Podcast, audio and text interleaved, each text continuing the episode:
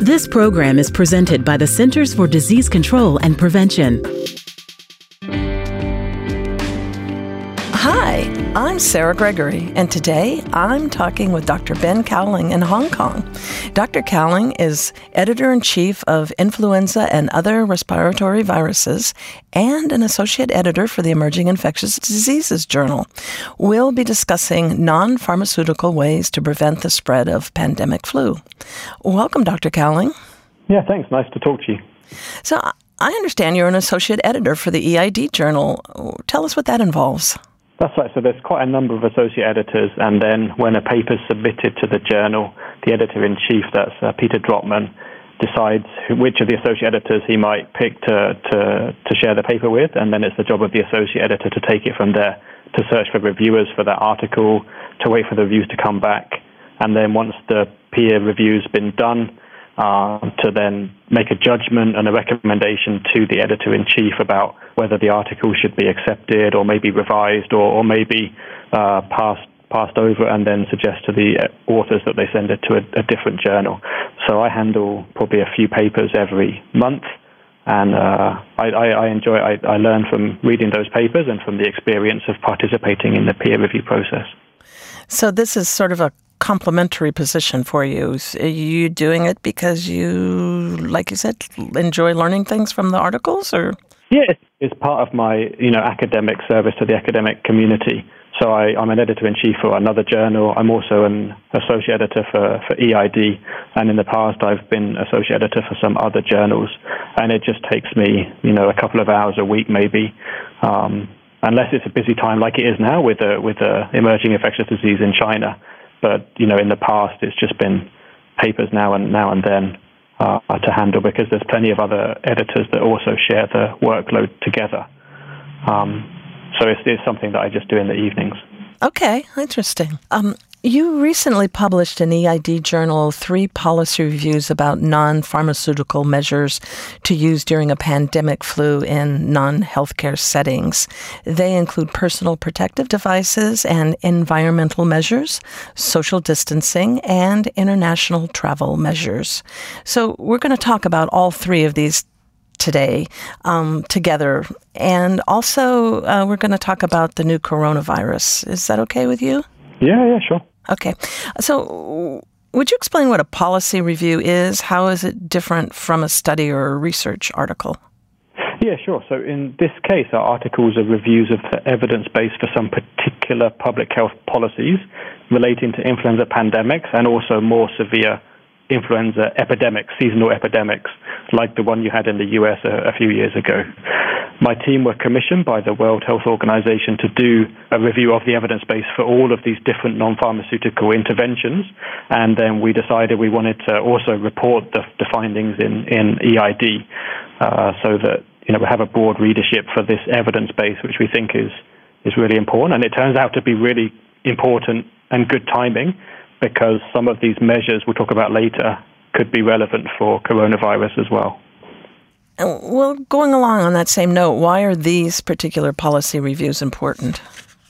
Going back to before the 2009 pandemic, there were a few reviews of what kind of non pharmaceutical measures might be more or less useful perhaps in the next pandemic. And there was also some reviews of what had been done in previous pandemics, particularly 1918. Um, and then in the nine, in the 2009 pandemic and after, shortly after the 2009 pandemic, there was quite a bit of analysis done to look at responses to that pandemic and how effective some of those had been. But there hasn't really been a comprehensive review of the evidence base until last year when the CDC did a very nice review, and then we also did ours with the World Health Organization.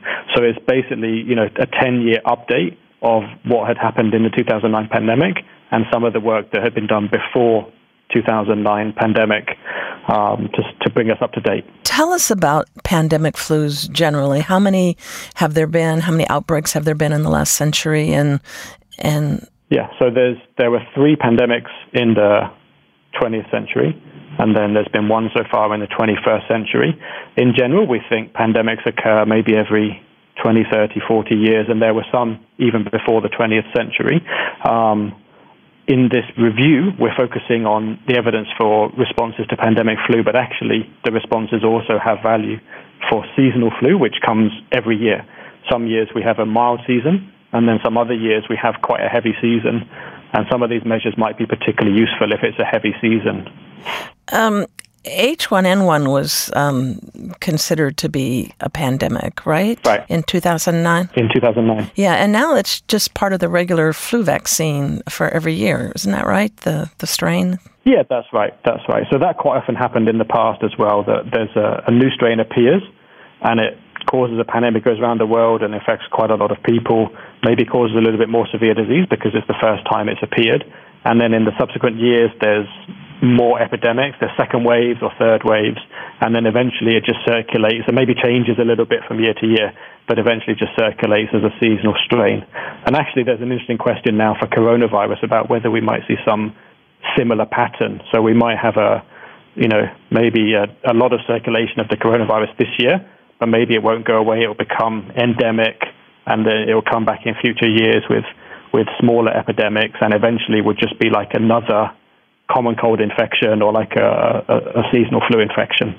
So that's an, even another greater reason to get a vaccine for it, right? Right, definitely. Um, these policy reviews are specifically about pandemic flu, um, even though they can relate to this new coronavirus. Um, which strains cause pandemic type flus and, and why are they more dangerous? So we have two types of influenza, influenza A, type A, and influenza type B, and we've only seen pandemics of influenza type A. There's two particular strains circulating in humans at, at, the moment, one called H1N1 and one called H3N2, but there's actually a lot of other subtypes of influenza A which circulate in animals, particularly in birds, but also in pigs. And so pandemics can occur when some of those animal strains make the jump over to humans and are able to transmit successfully between humans. In the past 15 or 20 years, we've seen some of those animal influenza strains jump to humans, but not really transmit very effectively. And the, the best known is H5N1 that we've been worried about. So it can infect humans, but it doesn't seem to transmit in humans, so hasn't caused a pandemic. But we're keeping a close eye on those kind of bird influenza, bird flu strains, because you know, most likely the next flu pandemic would be caused when one of those bird flus jumps into humans and then successfully is able to spread from one person to another and then, you know, cause an epidemic and then a pandemic. Um, there's a dog flu now that seems to be relatively new. Is it possible that the, that could spread to humans too? Well, I think I think there's a lot of different animals can be infected with influenza viruses, but whether those particular strains can also infect humans. Usually not. Usually not very successful because of the physiology or the, the cell receptors or whatever uh, are different. But for sure, we need to keep an eye on any kind of animal flu strains to see if they pose a risk to, to humans and to spread in humans. Uh, and so, how is flu spread? That's a very good question. Uh, it's one of my other research areas in the past 10 years, and you know, I'm sad to say that we still don't fully understand how flu spreads from from person to person. We know that it can spread through respiratory droplets, so that uh, comes out when you cough, maybe when you sneeze, and sometimes when you're breathing. Uh, but the size of the droplets is really the, the key question for transmission.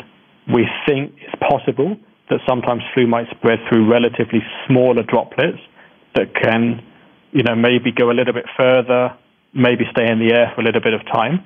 Those are called aerosols. And then we also know that flu can contaminate surfaces like door handles or handrails in public transport. And so, in theory, one person could be infected when they touch a contaminated object and then touch their nose or their mouth and infect themselves that way. So, we're not sure which of these ways of transmission are the most important, but we can get some insights from which kind of interventions are more or less effective.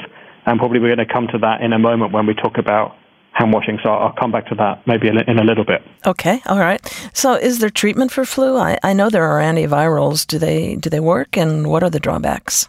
Yeah, that's right. So for people who go and see their doctor with flu, maybe for people who are who go to hospital because they've they've got more severe disease, there are antivirals. The best known is called Tamiflu. and there's a few other antivirals as well. They are effective.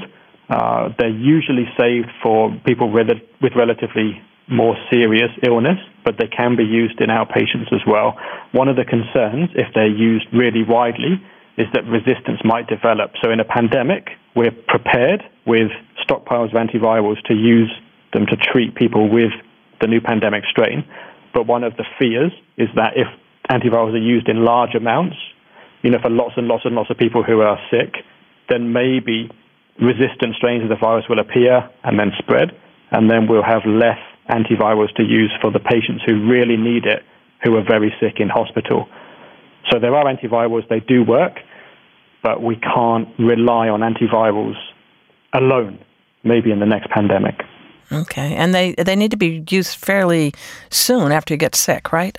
Yeah, they're most effective if they're used like one or uh, maybe at most two days after illness onset. They're relatively less effective if they're used later in the course of illness because by that point the virus has already done, you know, some, some damage, and then at that point the antiviral can't can't work as well as it could do if it was given earlier. Okay, and, and how do vaccines fit into this picture?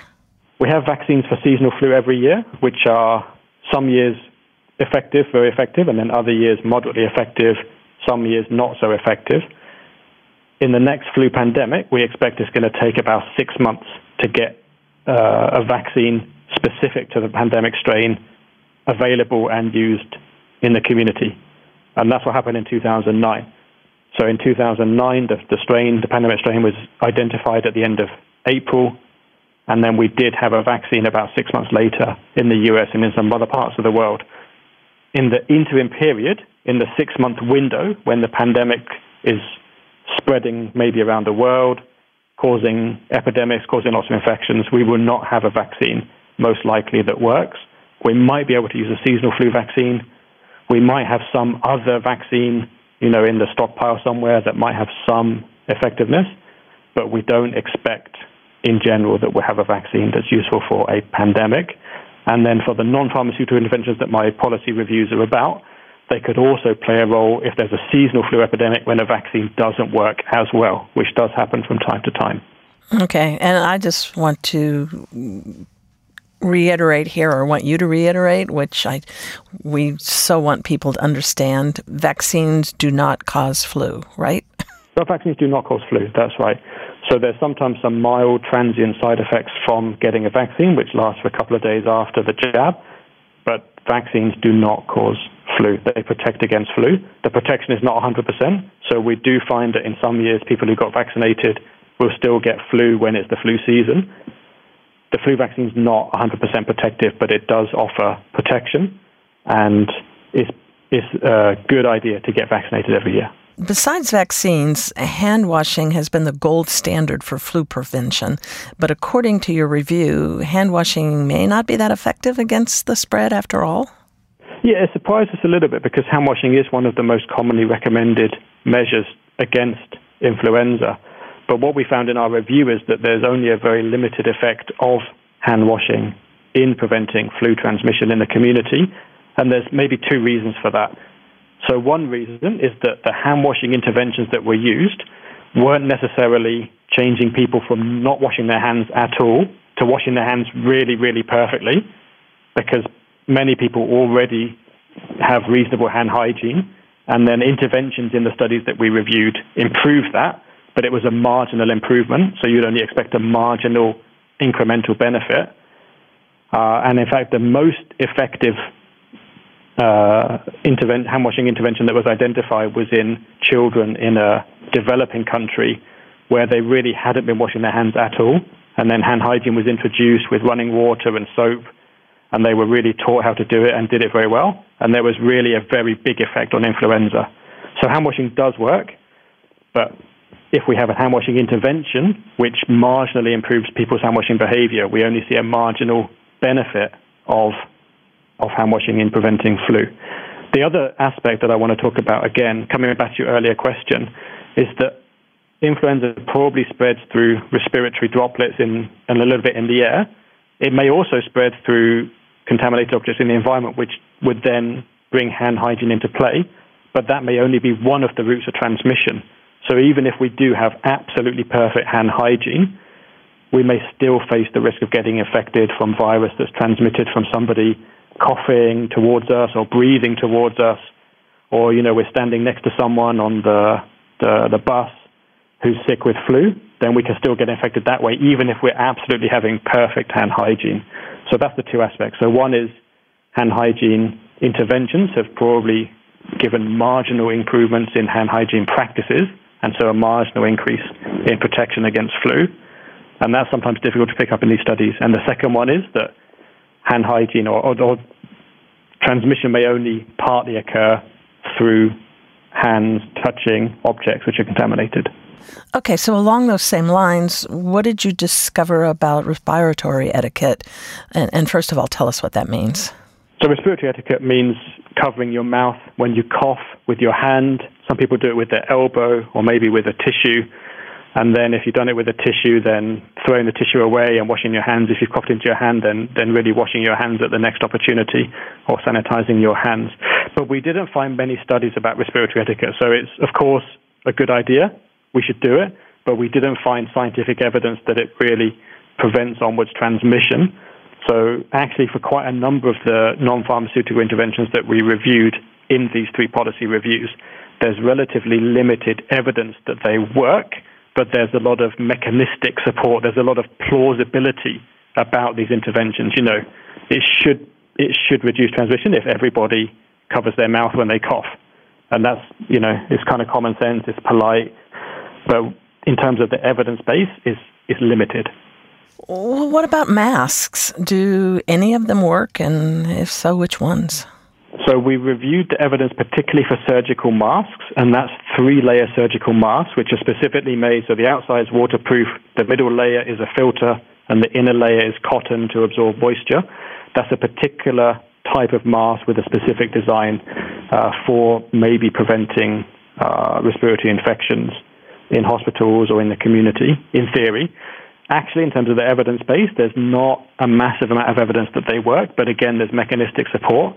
We do have a number of studies that show if people wear masks when they're sick, they can prevent virus from spreading into the environment because the mask catches the virus. But they have to wear it properly and they have to dispose of it properly and wash their hands. Otherwise, there's a risk that they catch the virus in the mask, then they contaminate their hands, and then they contaminate the environment, and then transmission can continue that way. There's relatively less evidence that if people in general wear masks, so if healthy people not infected wear masks, there's relatively less evidence that that can protect against infection, but there's mechanistic support that it could work. So in the policy review, we considered, you know, for for typical flu seasons, it's probably not necessary, but in a pandemic, you know, particularly if it was going to be a more severe pandemic, then we might consider asking lots of people to wear masks just to try and reduce transmission, even if it only reduces it a small amount. You know, it may help because the goal in the pandemic is not necessarily to stop all transmission from occurring, because that may be too difficult, but at least to slow it down, to buy some time, to spread out infections over a longer period so that hospitals don't get overwhelmed with, with people coming to the emergency room and so on. But then, you know, now in Hong Kong, when you go out on the street here, almost everybody's wearing masks. We, we did a survey, 98% of people wear masks when they go out. And we've got a problem now of mask supply which we really hadn't thought about until now. Mm. So, because everybody's wearing masks all the time and we're recommending people change their masks quite frequently, that means we need a lot of masks. Someone did a calculation that the supply to Hong Kong is maybe 200,000 per day. Oh, jeez. But we have 7 million people. Mm. So that means if 7 million people are wearing multiple masks every day, mm. that's a lot of masks that we need. And we don't have the supply. We don't make masks here. They make masks in China, but they're also wearing masks in China. So that's something that we've just realized that, you know, because of the coronavirus outbreak here, that we need to think more carefully about maybe mask stockpiles or maybe thinking about how we could get larger numbers of masks if we were going to recommend masks to be used in the next pandemic in the way that they're being used in Hong Kong now. Where do you get surgical masks? So we just buy them in pharmacies. So in, in Hong Kong, people have worn masks when they're sick, all the way going back to SARS 20 years ago. Um, people wear masks out of politeness, and then some people also wear masks to protect themselves. Maybe they really don't want to get flu for some reason, so they'll wear masks all the time anyway. So it, in the past, it's been possible to just go in pharmacies and buy boxes of surgical masks, but now they're all sold out. What about airplanes? Um, do you think people should be wearing them on airplanes? I mean, non-sick people. I know you said that they weren't shown to be.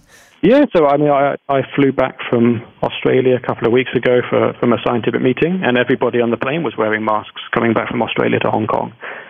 I think aeroplanes, the ventilation is actually very good. Is actually very good. So, you know, I don't know the extent to which masks would would reduce any risk of infection, and and I don't think there's a lot of infected people traveling on planes anyway. But uh, in, you know, in general, in, in Hong Kong at the minute, everybody's wearing masks. You know, all the time. They go out when they go travel to work, when they go in their office, when they go home from work, when they go shopping, when they go out to dinner, they wear the mask into the restaurant, just take it off to eat, and then put it back on again. It's really ubiquitous. Mm. Did you wear a mask on the plane back? I wore a mask when I boarded the plane, and then I took it off when I was sitting on the plane. I was in a row by myself. Oh. There wasn't anyone else around, so yeah. so I, I felt like it was okay to take it off because it, it's not that comfortable to wear a mask for a long time. If it was like a, an eight-hour flight, and then I put it back on again when we landed because I was going to go back through the Hong Kong airport where everybody's wearing masks. Ah, yeah, they're hard to breathe in. Um, Okay, so, so, tell us about travel related non pharmaceutical interventions. What do these include? So we, we looked at a few specific travel-related interventions. The first one was entry and exit screening, and that's probably the most talked about. Uh, you know the thermal scanners that are used at some airports, particularly in Asia, to pick up people who've got a fever. They have a, uh, an imaging uh, software and a camera, and then people with a fever show up as red, and they can pull them aside and maybe see what's their travel history, or if they've got any other any other thing to worry about. And right now, you know, maybe test them for coronavirus or some other stuff before letting them can continue with their travel, uh, particularly entry screening. Apart from that, uh, we also looked at travel advisories and restrictions, outright travel bans, and then complete border closures, which are really not the kind of thing that we could do anymore uh, in today's world. But in 1918, there were some uh, scientific articles describing how some Pacific islands completely closed themselves off to the outside world in 1918 to prevent pandemic influenza from coming in to those islands. And they did it successfully, but then they were blocked off from, from the rest of the world for, for those months. What did you find when you looked at the studies about these interventions? Are they effective? So there's, there's not much literature on most of those interventions, but entry screening does have a reasonable amount of literature now. The thermal scanners at airports, we know that they'll pick up some people with fever, but they won't be able to catch every infection. And that's relevant now when we think about coronavirus. We know that some people may travel with coronavirus infection when they arrive at the airport, let's say it's Seattle or Los Angeles. If there was a thermal scanner there, it could pick them up if they had a fever, but it wouldn't pick them up if they were in their incubation period. In other words, if they were infected, say, yesterday, mm-hmm. today they don't have any symptoms, tomorrow they don't have any symptoms, it's only a, in a few days' time that they're going to develop a fever. And so when they go through the airport, you'd miss them. So there's, you know, there's some potential for entry screening, like thermal scanners, to pick up infected people if they do have a fever, but then it wouldn't be able to pick up everyone, and it costs a lot of money and time and effort to use those kind of scanners. But then, you know, so in the review, we talked about how they probably wouldn't be that useful for pandemic flu. Having said that, for coronavirus, entry screening has been able to pick up a number of cases at ports of entry uh, to a number of countries. And so, you know, maybe it does help if you pick up some cases, you can delay the start of a, a local epidemic to some extent. Um, I mean, it, it also depends on how hard you want to try to catch cases coming in. You know, you can't catch everyone, but you want to try hard to catch some or more. Uh, even if a few slip through, it may still be a good idea to catch as many as you can. We're seeing quarantining now with the coronavirus outbreak. Um, and as you sort of mentioned, quarantining has been around for a long time. It was even used to help stop the spread of plague in the Middle Ages. So tell us a little bit more about that and how it may or may not work. So the original idea of quarantine was to keep people who were coming to uh, city in, initially in Croatia and then also to Venice to keep them outside the city for 30 days or 40 days until you could be sure that they weren't having the plague in those days, and then they could come into the city. Um, nowadays, we will sometimes use isolation of cases. We'll do contact tracing of their of their close contacts, and we'll, we'll quarantine the close contacts. We saw with the cruise ship in Japan that everybody in the ship was quarantined, and even now, when they're repatriated to their home countries, they still need to go through quarantine again to see whether they've been infected or not. And we set the period for the quarantine as kind of about the longest incubation periods that we could think of. Maybe not the longest that are ever possible, but the longest that we could reasonably think of. And for coronavirus, that's about 14 days. It does help, and we we have seen for coronavirus that some of the people who are put into quarantine do turn out to have the infection, and by having them in quarantine, we prevented them from being able to spread it onwards. But it also takes a massive amount of resources to do quarantine. You know, we need a lot of facilities I think in China at the moment there's tens of thousands of people in quarantine in hotels and uh, and different places around the country. So in the early stages of an influenza pandemic or, or something like coronavirus, we can think about case-based approaches to maybe containment or maybe to slowing the spread, where we'll identify people who are sick with the illness, whether it's pandemic flu or coronavirus. We isolate them in a hospital ward or in a special facility for isolation. We trace their close contacts in the past number of days, maybe their family members, the people they work with, and so on. And then we put those close contacts into quarantine, either in a special quarantine facility like a hotel somewhere or at home. Um, for WHO, they, they typically recommend home quarantine is sufficient. You don't necessarily need special facilities because if you put people in special facilities, it costs a lot of extra uh, money, a lot of extra work, a lot of extra resources. So, when people are put in quarantine at home, how do you make sure they stay there? Well, that's, that's one of the things that public health authorities need to solve. Uh, in Hong Kong, we have some people in quarantine in holiday camps, and we have some people in home quarantine. And the way that it's monitored is that the quarantine officers will phone up uh, people using um, FaceTime or using Skype video or whatever and ask them to show around where they are. Are they still at home?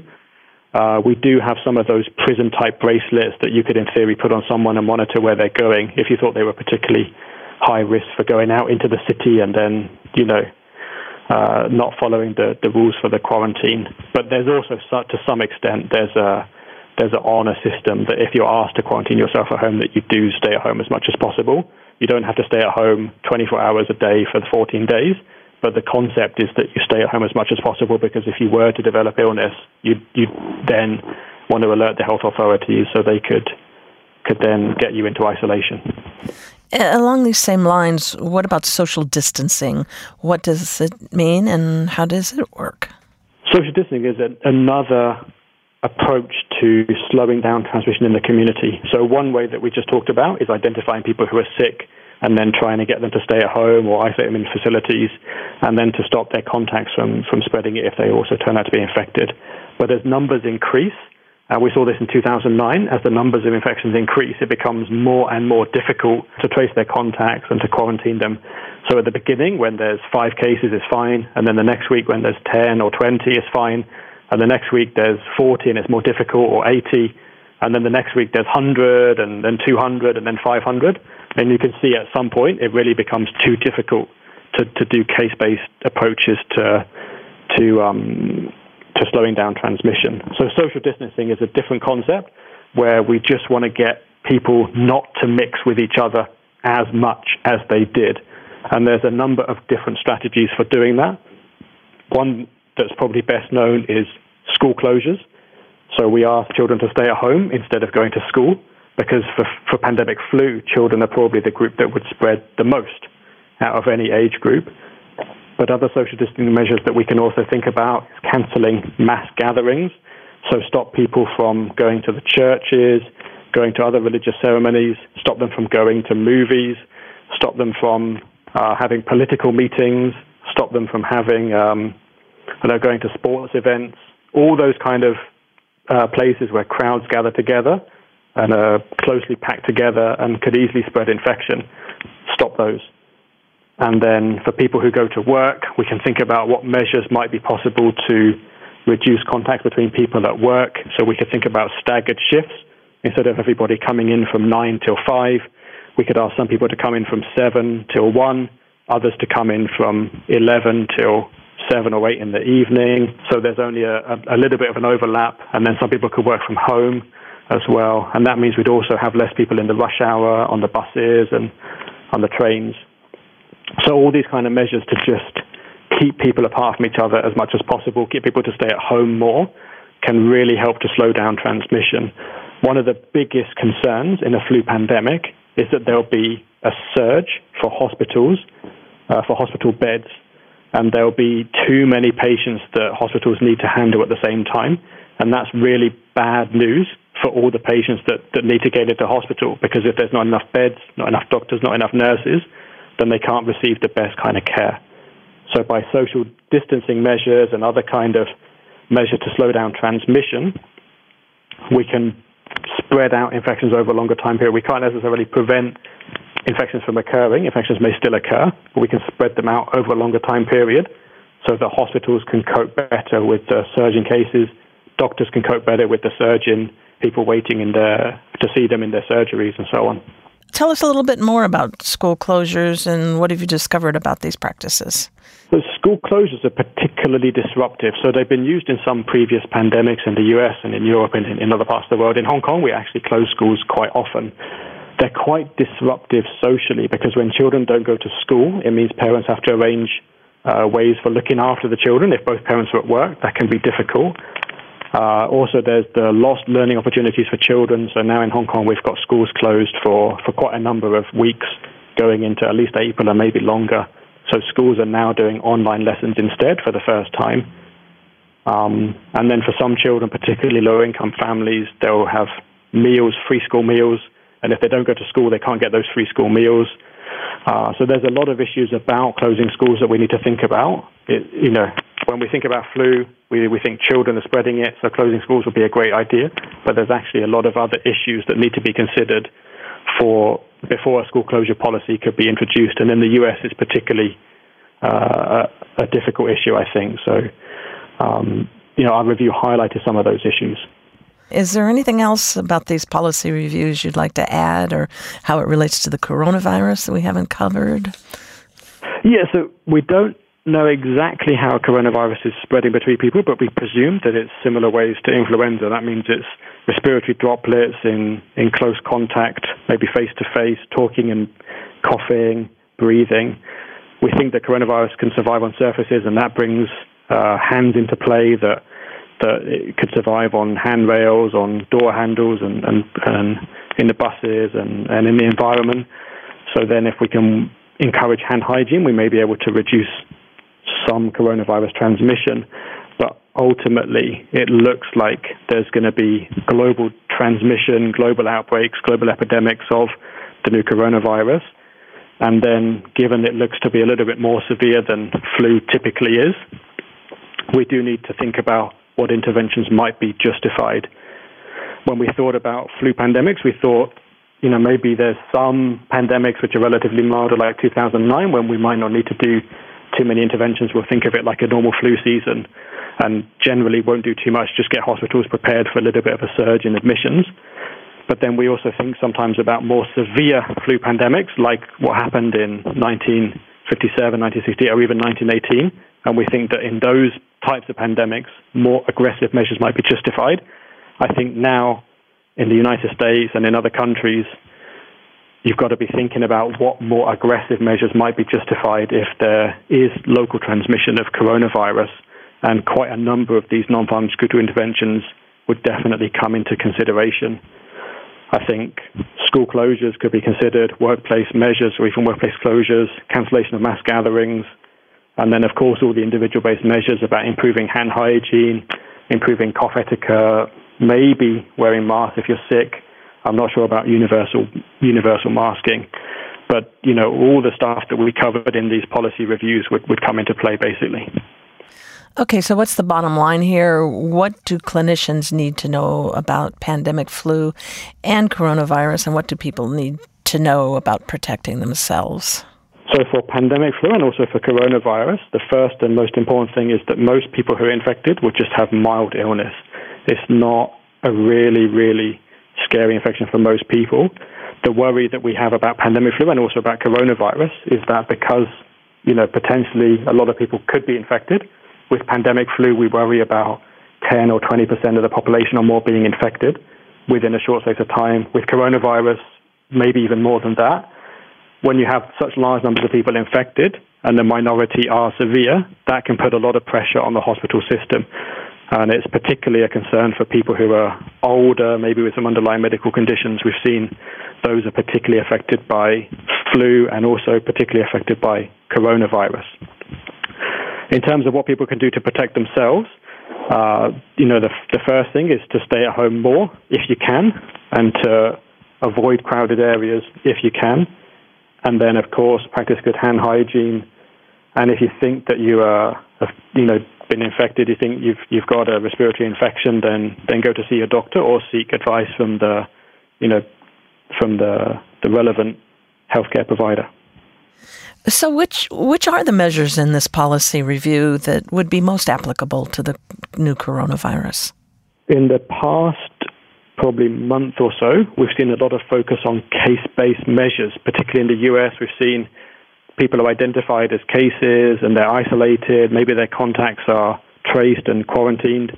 The returning travelers from China have been uh, quarantined if they don't have signs of infection or isolated if they do have signs of infection.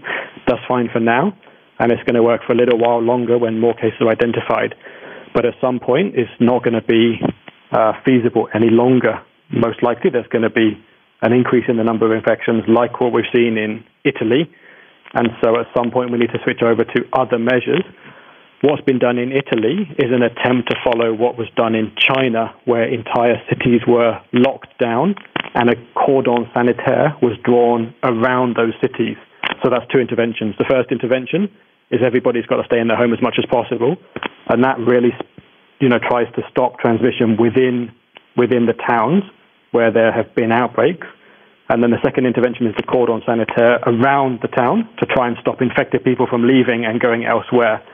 I think those both of those interventions and both of those purposes are very difficult to achieve in China, it looks like it has been possible, but that's with really extreme use of uh, technology and also monitoring by local officials. In Italy, I doubt it would work as effectively, and I don't think the same kind of interventions that have that have seemed to work in China would be very feasible, maybe in the US or, or other European countries. So fairly soon, it's going to be necessary to think about some of these social distancing measures that we covered in our pandemic uh, preparedness review. Which of those might be more feasible? When could they be introduced? How could they be introduced? That's really some of the critical questions now, thinking about coronavirus.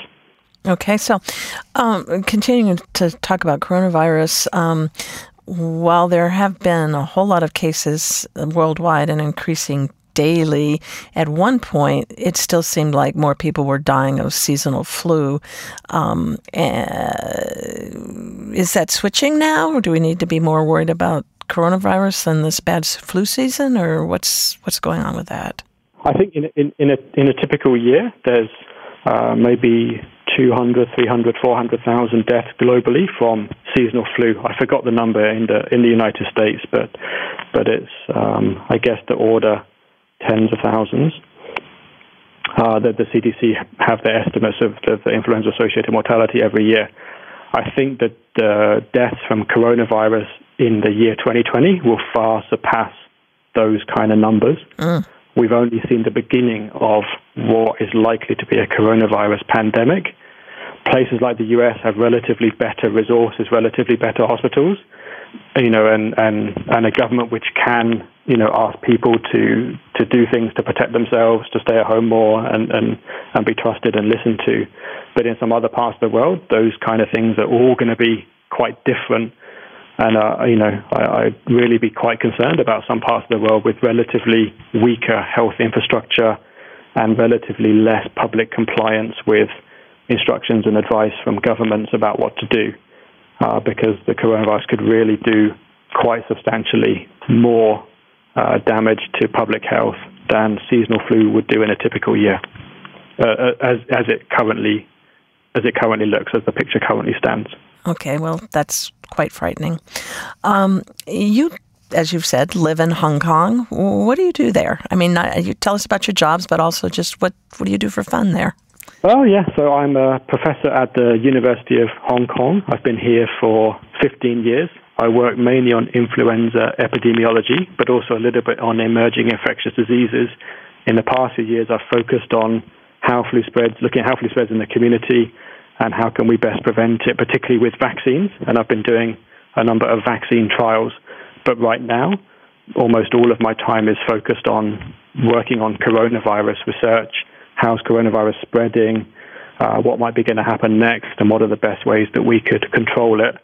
So in the past few weeks, I've had very little spare time. But before that, when my life was relatively calmer, if I've got some free time, I might play some golf or or uh, you know enjoy the countryside in Hong Kong. It's really a lovely place. Okay, uh, this is just showing my ignorance. Um, I think of Hong Kong as a very urbanized country, but there's still golf courses and countryside. Yeah.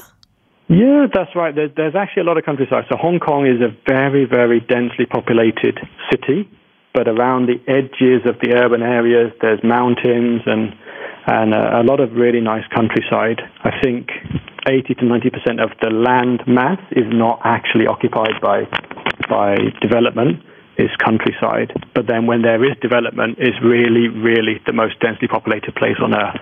Is is remarkable to see. Yes, I guess that's what I'm envisioning. Okay, well, thank you so much for taking the time out of, I'm sure, your incredibly busy days now to talk with me, Dr. Cowling. So, listeners can read the three policy review articles, Non Pharmaceutical Measures for Pandemic Influenza in Non Healthcare Settings, personal protective and environmental, social distancing, and international travel related online at cdc.gov slash EID. I'm Sarah Gregory for Emerging Infectious Diseases. For the most accurate health information, visit cdc.gov or call 1 800 CDC Info.